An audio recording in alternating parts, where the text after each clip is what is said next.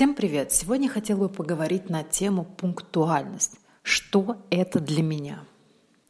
Признаюсь честно, до своего переезда в Германию я была безумно непунктуальна.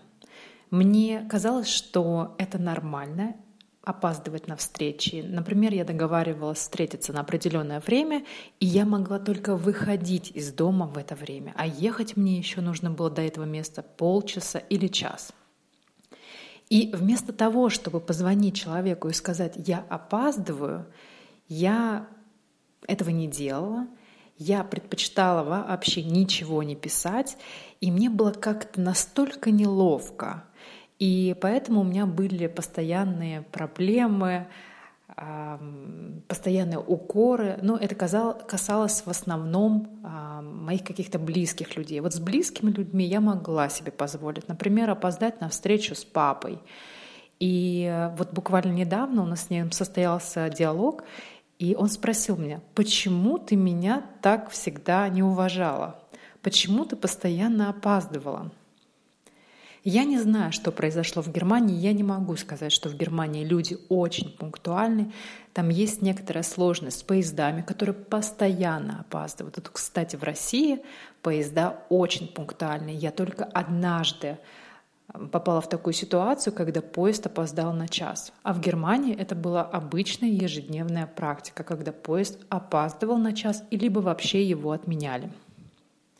Так вот, несмотря на то, что в Германии в Германии нет такой тотальной пунктуальности, все-таки немцы славятся почему-то своей пунктуальностью. И я уже приехала из Германии другим человеком.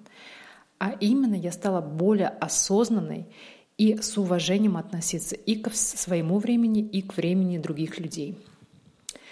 Это дошло до таких крайностей, что сейчас, когда я понимаю, что среди моих знакомых есть кто-то, кто не уважает мое время, а именно так я отношусь к людям, которые опаздывают, я предпочитаю прекращать наше любое общение.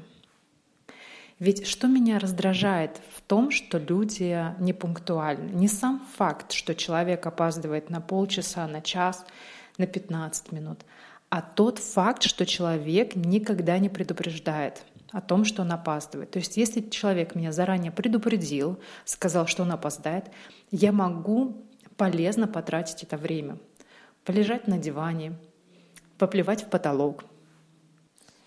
И сейчас, когда я встречаю непунктуального человека, я могу точно сказать, что у него вот такое отношение ко времени практически во всех сферах деятельности – это лично из моей практики. Я понаблюдала за этим на работе со своими коллегами.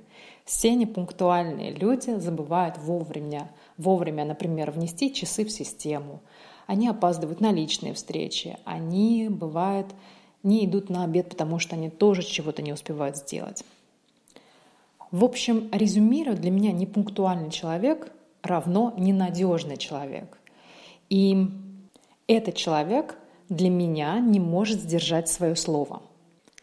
Поэтому, признаюсь честно, я сейчас стараюсь избегать общения с такими людьми, для которых пунктуальность не является главным чем-то в жизни.